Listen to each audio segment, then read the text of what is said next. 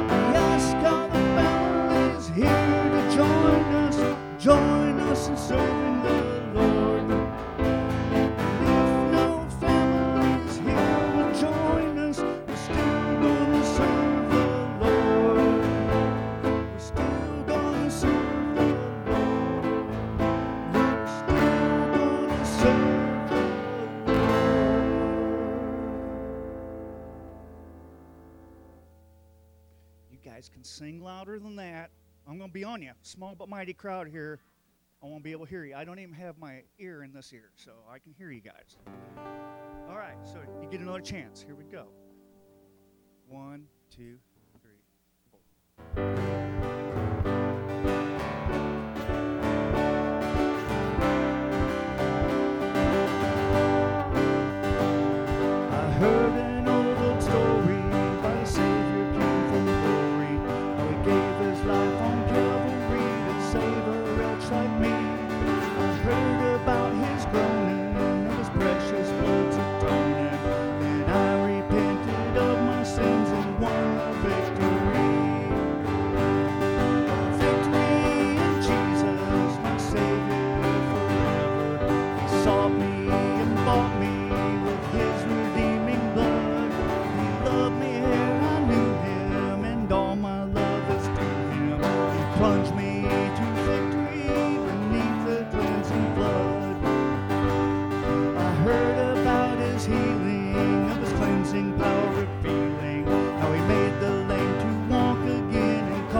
blind.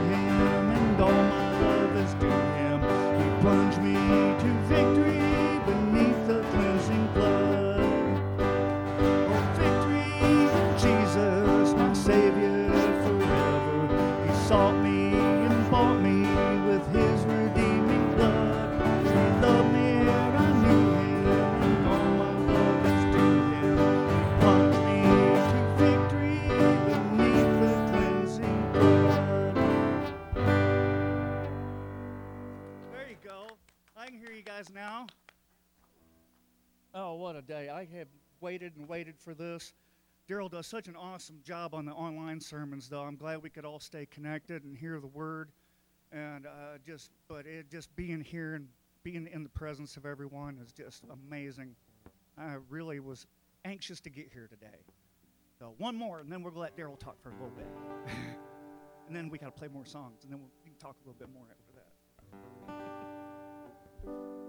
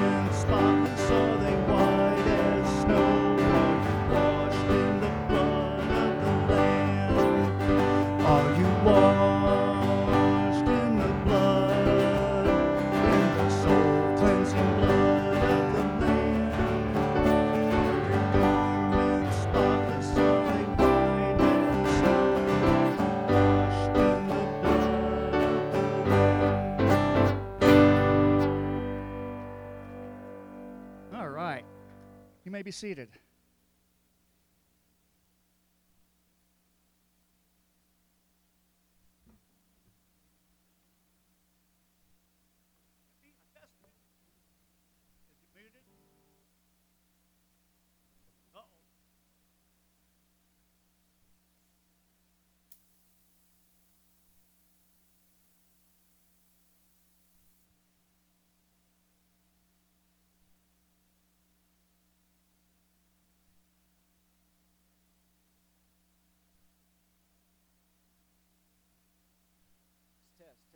That wasn't it. There it is. There it is. I'll just leave that one in there since we're going. They always try to foil us, don't they? But it ain't gonna happen. Ain't gonna happen. We're gonna roll. Whew. It's good to see y'all. I'm glad that you guys came out. I'm like Ray. I've been excited. Been waiting for this time. You know, I'm I, I'm going to mention it here. I'm glad for technology but it don't replace being together does it? You know it, it just doesn't. So welcome to all of you. Now this morning i heard a good coronavirus joke but i don't want you all to get it. Yeah. yeah and i don't know if you saw it but i saw a couple of those pictures about um, it said uh, uh, Jane had got a little too comfortable with the online services and she forgot and come walking in with their hair in curlers and her coffee cup and her bathrobe and bunny stuff. So I was looking around. I don't see anybody that got too comfortable and wore wore that stuff like online today. Me either, man. Uh, there's a couple times that I, I I was like the one dude I saw the uh, news announcer he didn't realize that they was going to go below the chest and he had on uh, shorts with his suit jacket doing a news interview. And it's like okay don't wear your sweatpants. Don't just go ahead and, and you just never know. So anyway greetings and happy mother's day to everyone that's here. And um, psalm 127 it's a divine institution of god that he set up ever since the fall of the garden. And it says in Psalm 127 3, Behold, children are a heritage from the Lord, and the fruit of the womb is a reward. And Proverbs 17:6 says that even your children's children are a crown to the aged, and parents are the pride of their children. So I know many of you that are mothers, happy Mother's Day, grandmothers, also happy Mother's Day with the involvement that you have in that. And those of us like myself who have lost mothers, I know we're so thankful for them and, and that memory that, that we have of them. And so God bless each one of you and the ministry that you have, for that is a ministry of, of God. And uh, Hardy, welcome back to the physical worship that we have here today. And like, like I was saying, I'm thankful for technology. But you know, whenever I was a young Christian, I was probably 19 or 20, and I was first there. And we were in like a Bible study setting, and, and one of the older gentlemen that was there, he, we must have been talking about a passage of Scripture like Hebrews 10 23 through 25. It says, Let us hold fast to the confession of our faith without wavering. You know, the one who promised these things is faithful, and he's going to deliver. But let us, the body of Christ, let us consider one another as, as we uh, get ready together in order to stir each other up to love and good works. So, therefore, don't forsake the assembling of yourselves together, as the manner of some is, but even uh, encourage each other the more so as you see that day approaching. And as we were talking about that, this, this brother said, you know, and then I know others have talked about it because we had some, some talks on the phone during this time where we talked about the campfires. And you can have your campfire, and I love sitting around a campfire. But if you take that campfire where all of those pieces of wood are all nice and warm and it's all burning together, and you take the tongs and set a piece over here to the side, you know what happens to that piece of wood? It does, doesn't it? And then it turns what? Code. Yeah, it turns black, it turns code. Once it's out, the heat will go away. But the fire's still going where all of them are gathered together. And that's like gathering together in the body of Christ. I think Satan would love for us to extend all of this kind of stuff so that we can get code out on the side. We need to stir each other up. You put that stick back in that fire and stir it up a little bit. You know what happens to that stick that was code and dead out, it catches back and gets warm and is back in fire, isn't it? That's why this scripture says for us to get together and to stir one another up towards love and good works. And uh, God bless technology and God bless those who, who aren't able to, to be with us for, for their reasons. And we want everyone to feel comfortable. But God bless the ability to assemble ourselves together, and may He never allow this country to not allow us to do that in a forcible way under normal situations. And uh, uh, what the Lord laid on my heart for today is a dual message of consecration and celebration. Consecration and celebration, and that's that's kind of why the band's staying up here today because we're going to have two parts. We're going to talk about getting ready to consecrate, and then they're going to do some more songs as we then begin to celebrate. And uh, we didn't always have the ability to worship throughout history. Back in the time of Daniel, when Nebuchadnezzar and them came and Babylon overtook Jerusalem, and took them away into captivity for 70 years, they didn't have the privilege of worshiping together. Even Daniel got in trouble because they knew he was going to his house and praying in the window. And so they wrote, just like they're trying to do with some things today, I believe, and said, Let's make it illegal for anyone to worship anyone except you, O king. And they got him in trouble because he was just praying in his window. They didn't have a place to meet and to worship. For 70 years, they didn't have that. And so it started moving me towards times like that. God brought the children of Israel out of 400 years of bondage in Egypt, didn't He? And when God then brought them safely through the water and they were on the other side in the wilderness, the Lord told Moses as he went up on that mountain and he said, Tell the people, this is Exodus 19. He said, Tell the people to consecrate themselves to me. If you if you watched Wednesday's video, I, that's he started working on my heart then. As as you prepare to meet with God, consecrate yourself towards me. And he said, just all I ask is you get cleaned up and come and be ready to worship me because you know why? You are my special treasure. Do you realize that every one of you is bought with the blood of Jesus Christ? And that makes you the gift of God, the special treasure in His eyes. We are a special treasure to Him. And that ought to just make us consecrate ourselves anyway. And then after that 70 years, God began to work on the hearts of rulers and people of God to have a revival again, to go back home and go back to worship like what we're doing today. And it happened in the days of Ezra and Nehemiah. At the end of Daniel's life, and in the beginning of their ministry of prophecy.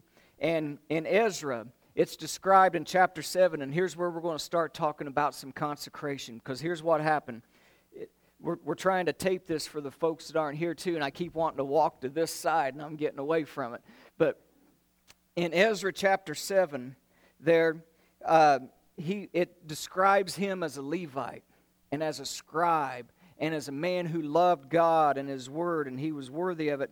And he's going to travel back from Babylon to Jerusalem, and it's going to take him four months to travel back to that, that place. And it says in verse 9 that he makes it because the good hand of the Lord was upon him. I want you to know that if you're blood bought and heaven bound, that the good hand of the Lord's going to be upon you. You, he, how was it? Look at verse 10 for Ezra. Why was the good hand of the Lord upon him? It says, For Ezra had prepared his heart. He became consecrated. He prepared his heart to seek the law of the Lord and to do it and then to tell others about it, about all of God's statutes and ordinances that he has to Israel. Ezra prepared his heart. He consecrated himself before the Lord and sought to diligently seek the word and to share the word. And it says that that caused the good hand of the Lord to be upon him. So I'm going to pray this day that we all follow suit, that we follow this example to consecrate ourselves, to diligently desire the word of God, and then the good hand of the Lord to be upon us. So let's all pray as we consecrate ourselves, and then afterwards, let's sing like we mean it unto the Lord who has redeemed us and bought us and has declared you and I to be his special treasure. And Father, we humbly bow as, as Ezra and Nehemiah is, is about to do. And we pray that we are consecrated before you, O Father. We pray for the forgiveness of our sins. We pray for our our lack of fire. We pray that you will renew our heart, O Lord, and place within us a new heart, O God. May we be consecrated unto you, and may we act and feel inside like we are your special treasure. And we thank you for Jesus. We thank you for your word. We thank you for its statutes and ordinances. And we thank you for your Holy Spirit who dwells within us. And Father, we praise you and give you all honor and glory as we go forward in this service, in this gathering together. In Jesus' name, amen. Amen.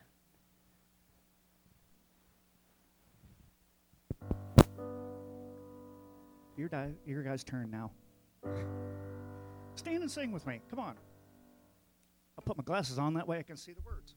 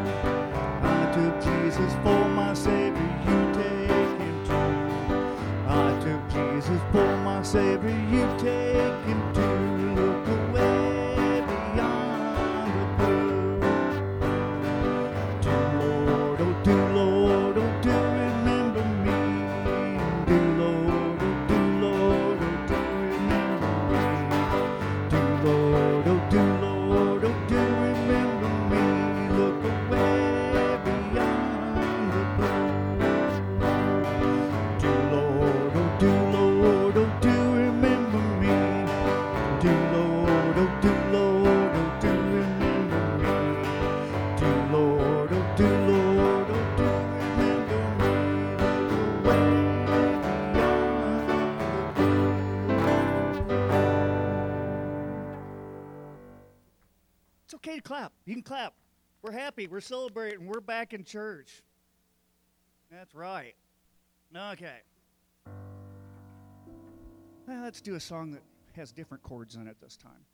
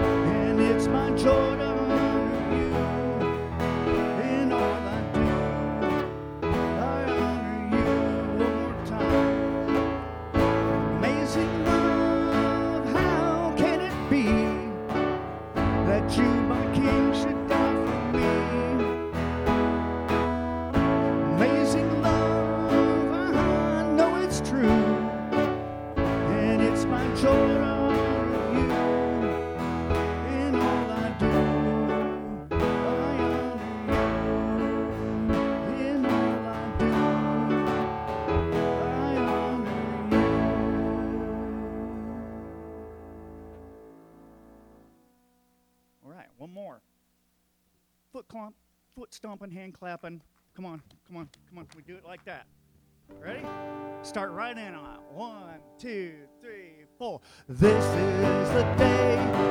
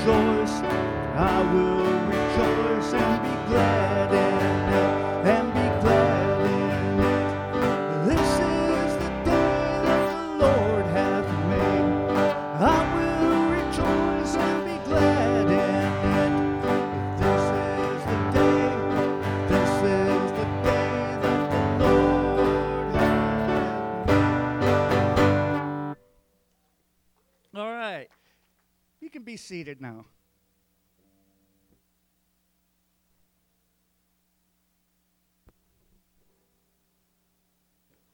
It quit. There we go. There we go. There we go. Always something. Always something. Man, are you loosened up yet? Are we loosened up and ready? Woo. Now we're going to go to part two. We're going to be in consecration to celebration now. Ezra, as we talked about, man, he, he consecrated himself before God. He prepared his heart. That's what it said Daniel did too in Daniel chapter 1. All of these folks that had the hand of God upon them, it says they prepared their heart, consecrated themselves to Him and to His Word. And then the good hand of the Lord God was upon them. And it's going to take Ezra four months to travel back home. But while the Lord was working on Ezra's heart, while he was getting him ready, the good hand of the Lord was upon the king, and the good hand of the Lord was on another man called Nehemiah. And they were both there at the same time. Now, Nehemiah, the Lord begins to work on him, and it says you know, he's going to tell you that he's a cupbearer for the king. You know, you would think that the king of Babylon would have someone from Babylon to be his cupbearer, wouldn't you? Probably a close relative or something, but sometimes those can be the folks that, that maybe you don't want to sometimes. But anyway, you would think that he would have someone that was loyal to Babylon. But God put Nehemiah, an Israelite, a captive in the king's house to be his cupbearer. You know what a cupbearer does? Yeah, he's a cupbearer. He brings the drink, but you know what he does first? You take the first sip. Because you're making sure that the king's drink does not have poison in it. And so whenever you bear the cup, you take the sip, and if you don't fall down, he takes the cup and then he's going to have it with his meal. So you would think that he'd have he'd have put someone loyal to him, but he, he chose Nehemiah. I want to use that as a point. Wherever you're at, wherever you're at in life, where God has placed you to be. And He's got a purpose for you wherever you're at. So rest assured, you say, What's my purpose? I don't know. Let's, Lord, open my eyes to see because you've got me here for a reason. Wherever you are, God has put you there for some kind of reason. And, and know that He is working and His hand is upon you, as it was with Nehemiah. Now, Nehemiah, he, he's been there in the king's household, and he's in prayer and fasting. As we, we move over to Nehemiah, uh, he's praying, he's fasting. He does not realize that his face is showing. I forgot to do the prayer. Here's what happened. See, was going on. He got ready and consecrated himself too. Nehemiah chapter 1. If you want to turn to Nehemiah, we're going to be there the rest of the time. And in Nehemiah chapter 1,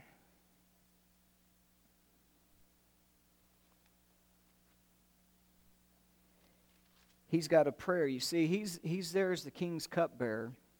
And somebody that's left and went back to Jerusalem that was close to him has now came back and gave him the report of what it was like. And they told him, man, they ruined the place. When, when the army came in of Babylon, they trashed Jerusalem. The walls are down, they burned the gates. It's a mess. And for 70 years, there's been upgrowth over all of that, Nehemiah. And our, our home is a mess. And it struck his heart so much that Nehemiah began to say a prayer, and that prayer is recorded in chapter 1 We'll begin in verse 4. It came to pass that when I heard these words, that I sat down and I wept, and I mourned certain days, and I fasted and I prayed before the God of heaven, and said, I beseech thee, O Lord God of heaven, the great and terrible God, the great and awesome God, some of the versions say, that keeps his covenant and mercy for them that love him and observe his commandments. Well, who does he keep his covenant with? Us. And those who what? Love him and keep his commandments. Let this then be in thy ear. Please, Lord, be attentive and have thine eyes open, that thou mayest hear the prayer of thy servant, which I pray before you now, day and night for the children of Israel, thy servants, and we confess the sins of the children of Israel, which we have sinned against thee. Both I and my father's house have sinned. You see, that's the reason that they were being shook. They realized that they had, they had sinned. They'd kind of took the Lord for granted all of those years after He blessed them and brought them into Israel and provided for them. They fell back, they fell away. And He's beseeching the Lord's ear and His face because He knows that Isaiah said that because of your sins and your iniquities have separated you from your God, and His ear does not hear. And He's saying, I confess my sins and the sins of my people before you, Father, so that you would hear my prayer. And I'll give you another little hint about me. I do that every day, all the time. And every time I prepare to study this word, I pray that prayer that, Lord, forgive me of my sins, forgive me of my flesh nature, forgive me of everything that I have done wrong, because I want to understand your word. And I know that your word is only spiritually understood, it says in 1 Corinthians 2. And if I'm walking in the flesh, I am not going to understand what you want me to have my heart prepared to deliver to your people. So will you forgive me of my sins? And turn not thy face away from me, nor thy ear, so that you don't hear. And may your Holy Spirit then not be grieved with me, but may he be able to fill my body and have control of my thoughts and of my fingers and everything that I do so that I can tell what you would have me to tell your people. That's the prayer of Nehemiah right here as he's consecrating himself to the Lord. He said, We have sinned, not only me, but my fathers and all of our people. So, Lord, don't turn away from us. We have dealt very corruptly against you and we have not kept your commandments, nor the statutes. Boy, with these, uh, with it getting hot in here in your eyes, this small print's not doing me much good. But your judgments which thou hast commanded thy servant Moses.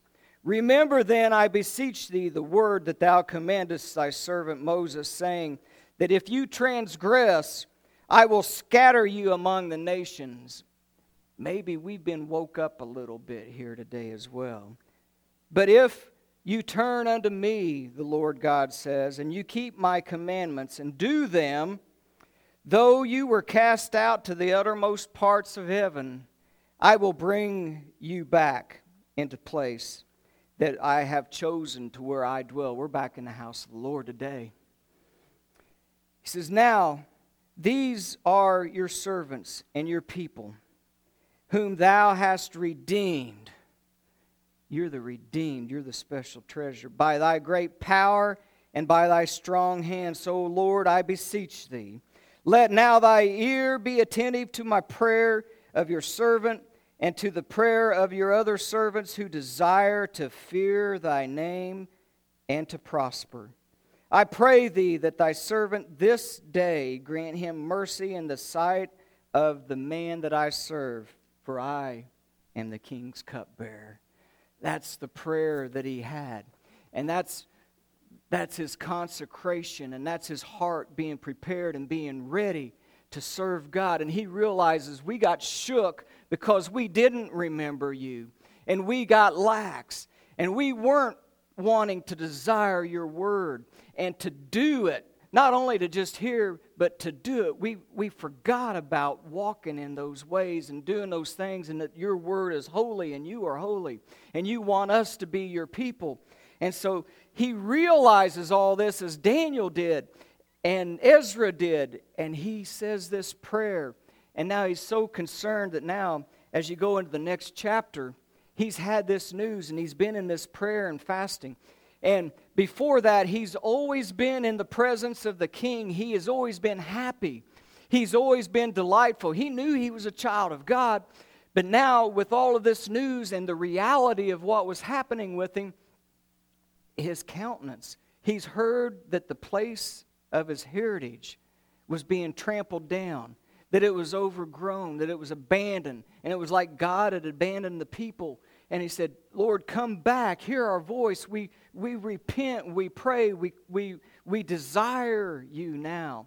And he was still in that mode as he brought that cup to the king the next day. And the king looks at him and says, Why are you sad? What's that look on your face? That you're not sick, so that means that you're it's a disease of the heart. You've got some heart issues going on with you. He says, What's the matter with you? And then it says Nehemiah was terribly afraid. You know why he was terribly afraid? He's being called out by the king. Now, I think the king had good intentions. I think the king knew that he had something going on in his life, and that's why he wasn't smiling. But when you're the cupbearer, and it's your responsibility to make sure that the king is protected, and if you're acting like something's up, and the king notices that you look like something's up, he became desperately afraid. And what was, what was his first words after that? O king, what? live forever. In other words, it's nothing, there's nothing going on. There's no plot, there's no poison, there's nothing going on, O king. May, may you live forever. But then he began to tell him that how can I have the face that I've normally had when the tombs of my fathers and my father's fathers is overrun? It's been torn down, the walls are torn down, the overgrowth is there, and even the doors have been burned up. You know, we're supposed to be gatekeepers for the Lord and ambassadors for Christ, and sometimes we let the walls go down and the gates get burnt, don't we? It's time we would do some rebuilding. The king asked him, says, Well, what would you have me to do about it? And that's what he said. I'd like to go rebuild. I would like to go rebuild that place, but I'm going to need some help. I'm going to need your help. I'm going to need some, some of the wood to rebuild the gates. I'm going to need I'm going to need permission to go back and do all of this. And the king granted all of that to him because it says the good hand of the Lord was upon him. Man, when you began to pray like those people, when they realized what was going on, and if the body of Christ would do that today, all of us, we could change the direction of this world. You know, What's our main mission? Teaching about Jesus and being born again. You know, I heard we say, oh, that's too much. What did Christ tell us? Go ye into where? All the world. And what? Preach the gospel to who? Every creature. And he that believes and is baptized shall be saved. You say, that's such a daunting task. There's seven and a half million people. And this is one of those times when Miss T's saying, he ain't on script. this is off script. But you know, I just heard two days ago that if each one of us would just lead one person to Christ this year, there's like 60 million Christians out of seven and a half billion people. But if we led one, that means next year there's 120. And if everyone next year led someone, then we're at 240. And within about six, seven years, the entire world is gospelized if we only did one person a year, each of us. Isn't that something? So the numbers are in our favor, folks. It, it is not a daunting task. But anyway, the king gives him permission and he now returns and he goes back. And you know what happens every time Every time you consecrate your heart and you set your mind to go do the work of God and you want to rebuild the glory of God back in, in the community and, and in the church, you know what happens? You got what? Enemies. Immediately as he set forth, Sanballat and his group was against him. They didn't want anything of God coming back home and taking place. We're going to have enemies. If we consecrate ourselves and we really begin to do what the Lord wants us to do, we're going to have some enemies out there trying to thwart it every step of the way. But know this if you read this, I don't have time to go through the whole story, but when you read it, the good hand of the Lord is upon you, and He frustrates all the efforts. And He's going to let you know what their plans are beforehand. Sanballat's going to send messengers several times saying, Hey, you're going, you got to come meet with us. But the word of the Lord came to him don't go. It's a setup, it's a trap. Don't go. After several times, you know what happened? False news, false advertisement. He sent a letter back saying, I'm going to tell the king that you're up to no good, that you're trying to start a rebellion, and that he's going to come and quash that. And he sends back a thing, says, I don't believe you. And the king knows better than that. And the Lord's working on his heart like he's working on mine. And I am not going to obey these threats that you've got going out against me. And so he keeps working and his group keeps building. And they got one hand on a weapon and the other hand laying the blocks. And pretty soon they've got it all set up. And they got it all ready. And now you got to Nehemiah chapter 7. And they've, they've built the wall and they've just hung the last door. And verse 73 says that they've got all the priests and the Levites and the gatekeepers and the singers and everybody had all came and gathered together in Israel in their cities. They, they had done what they had set to do. They've consecrated. They did the work because once you consecrate yourself, there's work to be done for the Lord. And now What's, what happens when you've been working and consecrating yourself? You know what? The next thing happens is you get thirsty, don't you? You've been working, you've been laboring, and you get thirsty. You get thirsty for that water of life, the Word of God. They haven't met together for 70 plus years, and they're thirsty for the Word of God, and they've got everything in place. And you know what they do? They call for the man of God, Ezra that scribe that we, we talked about that consecrated himself and spent four months coming back home to be there for just this time. And they called for him.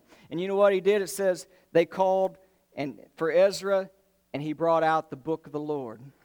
And it says, if you turn the chapter to chapter 8, that Ezra, they had built a wooden platform for him to be up above the people so that everyone could see.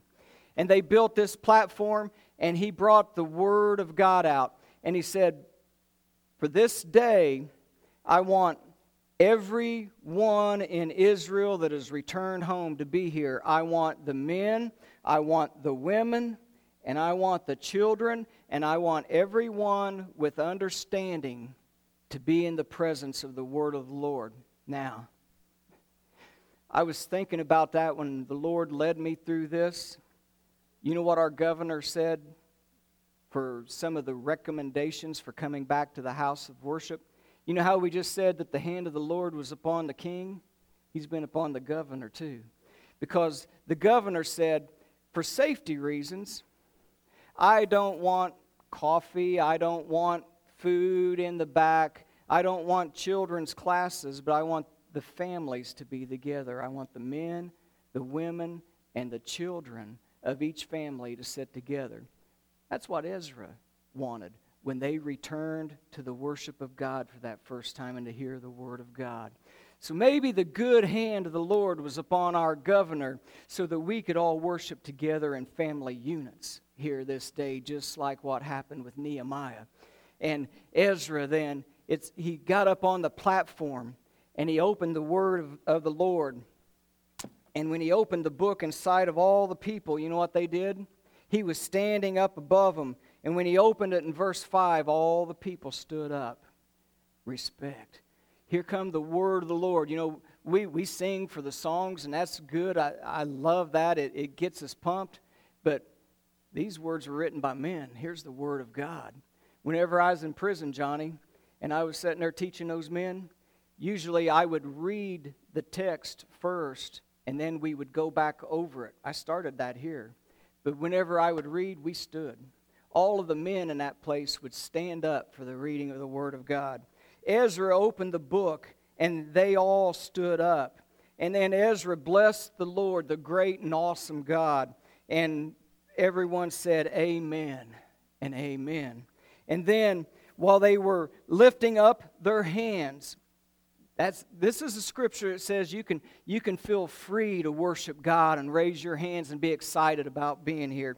They were lifting up their hands, and then when they, they were hearing the words of the Lord being read and it pricked their heart, they also bowed their heads and they worshiped the God with their faces to the ground as the word was being read distinctly to them by Ezra, and he was going over. And the people, it says, the people that their hearts were pricked by that word, and they all wept there in verse 9 of, Ez- of Nehemiah 8.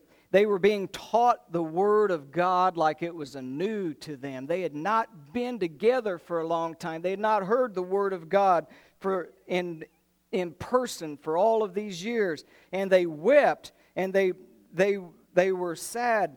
And Nehemiah and, and Ezra exhorted them after that and said, This day, you, what was your last song before we came in here? Before we, this is the day. You know what I've got written here? And I wasn't even thinking about this.